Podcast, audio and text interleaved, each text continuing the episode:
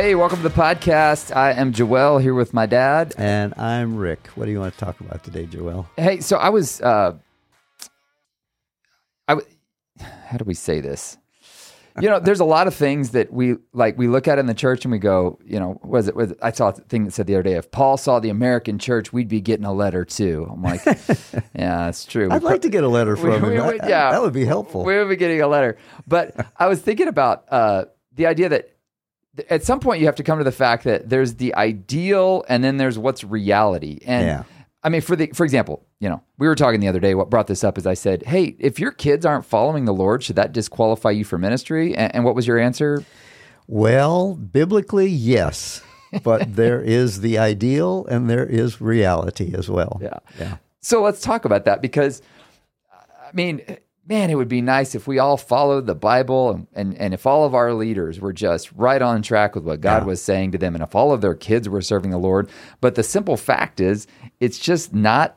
Uh, well, I can't say it's not realistic because apparently it is realistic in God to God. He says, you know, be holy as I am holy. Yeah. Uh, but what is the where is the line between like the ideal and the realistic of like we, we need to hold high standards i mean mm-hmm. let's talk let's start by talking with our leaders right we need to hold high standards for our leaders but let's be honest if every pastor whose kid is running from god had to resign we there we would significantly reduce the pastor pool Yeah. And pastors would start significantly reducing how many kids they have Yeah, that's probably because your odds. Probably, yeah, yeah. Anyway, and I, maybe it's not odds. I don't know. That's not the right way to say it.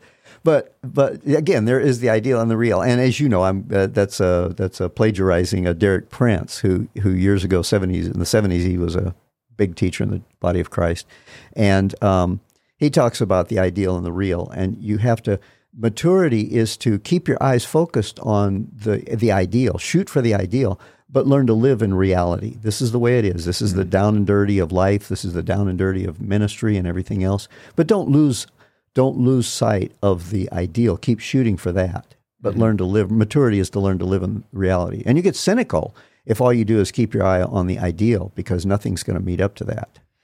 So I kind of wonder if that was part of Jesus' frustration. There's this one time I, I remember one one verse where these guys they're trying to cast a demon out, and he's and he basically Jesus shows up and he's like, "How long do I have to endure you people?" I know, I like know, that's, that's a- literally what he says. How long one. do I have to endure you?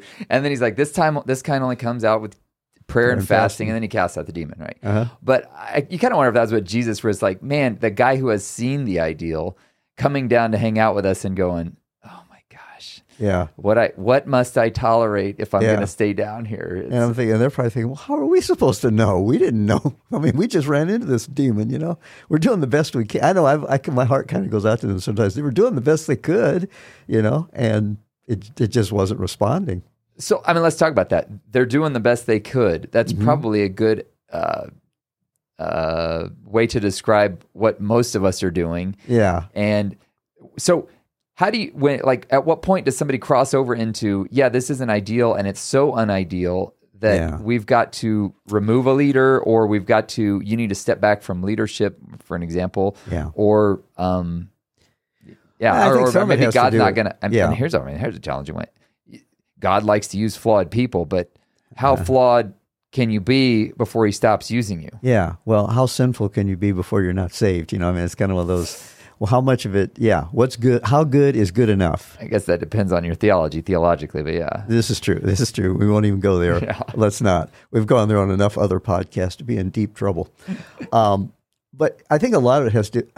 Typically, we'll, we'll take the kids for example, because that, you know our- mission is not this. Listen here, through on this. Our commission in life is not to raise godly kids. Our commission is to be godly parents. In many ways, we cannot really control what's going to happen in our kid's life. We have some promises. If you train up a child in the way go should go when he's old, he'll not depart from it. But again, those are more principles, as we've talked about before. There's the the the prom- Many of the promises in Scripture are more principles. This is the way it typically happens. You know, David, I've never seen the righteous forsaken or a seed begging for bread. Mm. You know? I've I've had a problem with that one because I I, I have seen what you We would say the seen- righteous forsaken. Yeah. Yeah, and we have seen poor. We've seen extremely poor people who love God. And they may not be sitting there literally holding their hand out begging for bread, but they could be. you know, and it's just their own trusting God that keeps them from it. They're no poor. They're maybe poorer than the guy who is begging on the street. So the point is, many of those are principles that work in general situations. In for the most part, you do this, that happens. You do this, that happens. But then a war comes and your your church is blown up, you know, mm-hmm. and all of a sudden everything fell apart, even though you've been doing things right. So those are all principles. And in the same way, training up our children, we really have um, no guarantees of what they're going to decide uh, or what's going to happen in their lives.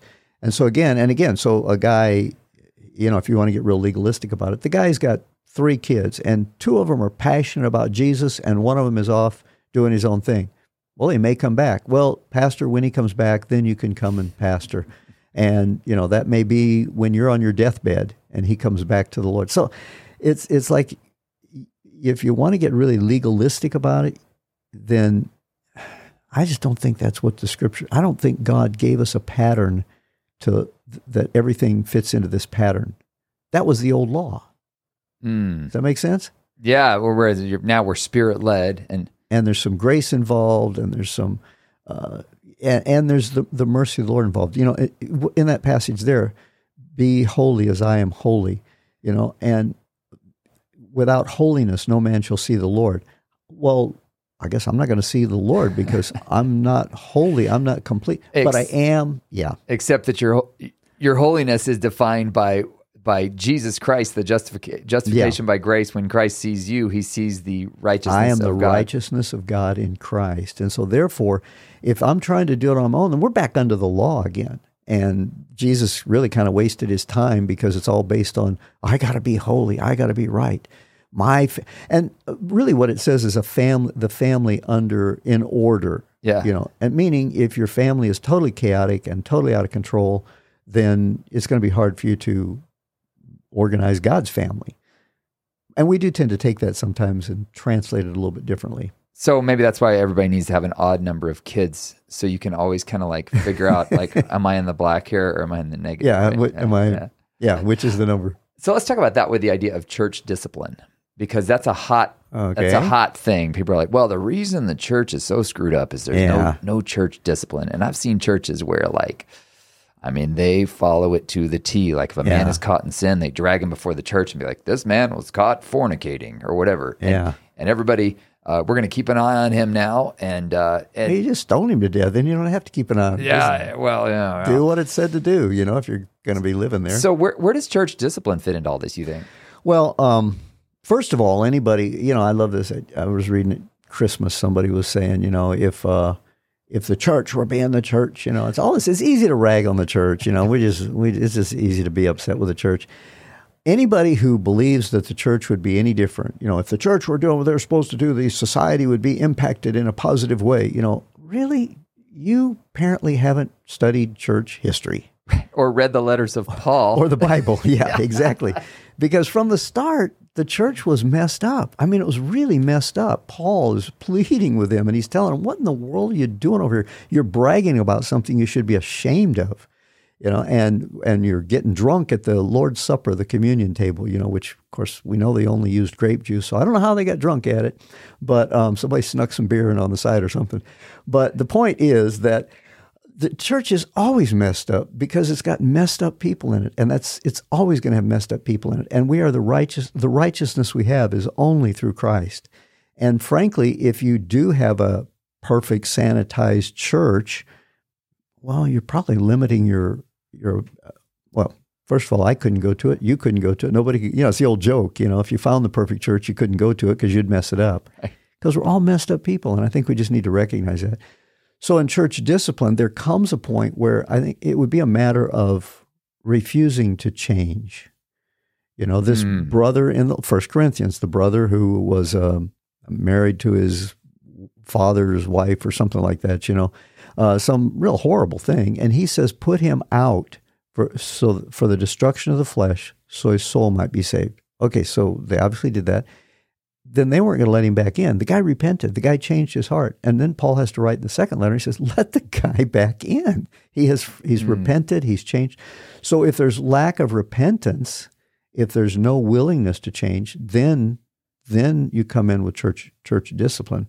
But just if a person's, tr- but the other thing is a person's trying to change, but he keeps failing, he keeps falling, he keeps messing up. Who of us has not? Mm. You know, and I, I guess it's that right in the stone in the dirt. He who's without sin casts the first stone. You know, That that actually makes me think of a situation that's that's happened with a pretty prominent pastor up in uh, Minnesota, and he I mean, he's really well known. He's pretty you know preached the gospel preaching pastor, right? His son they had to submit him to church discipline, Yeah. and apparently initially he repented.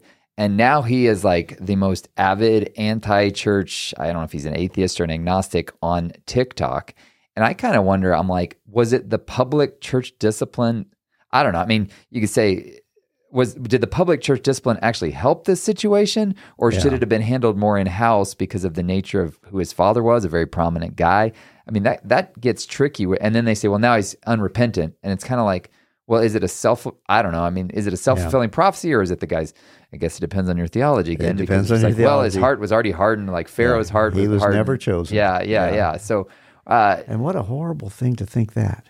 You know, to think what? that your son was never. I mean, there's no way he can repent. He can't even repent because he wasn't one of his. He wasn't one of the elect to begin with. Yeah, I mean, so Oh my gosh, I can't imagine. So let's talk about that because then there's the ideal and the realist. So like if you're of the Calvinist bent and I mean like a hyper Calvinist, like well they're all predetermined beforehand anyways. Mm-hmm. Um, it's funny because I don't think anybody actually lives like that because if they didn't, Oh, they be wouldn't be like nurturing their child in the ways of the Lord. because it doesn't really matter.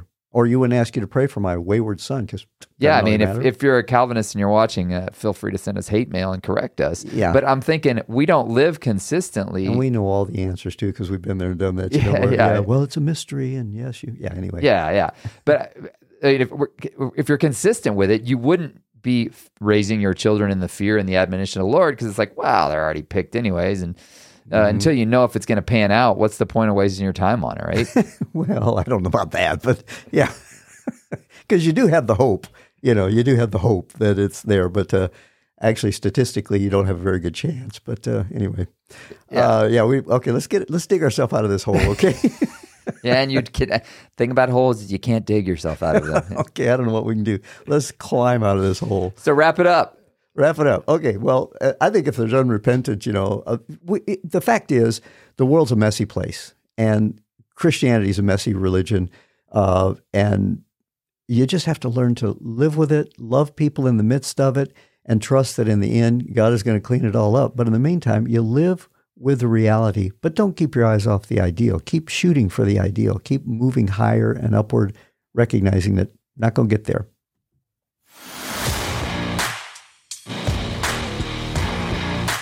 Thanks for listening. Please consider sharing this with your friends on the platform of your choice. For more from Joel Malm, visit joelmalm.com.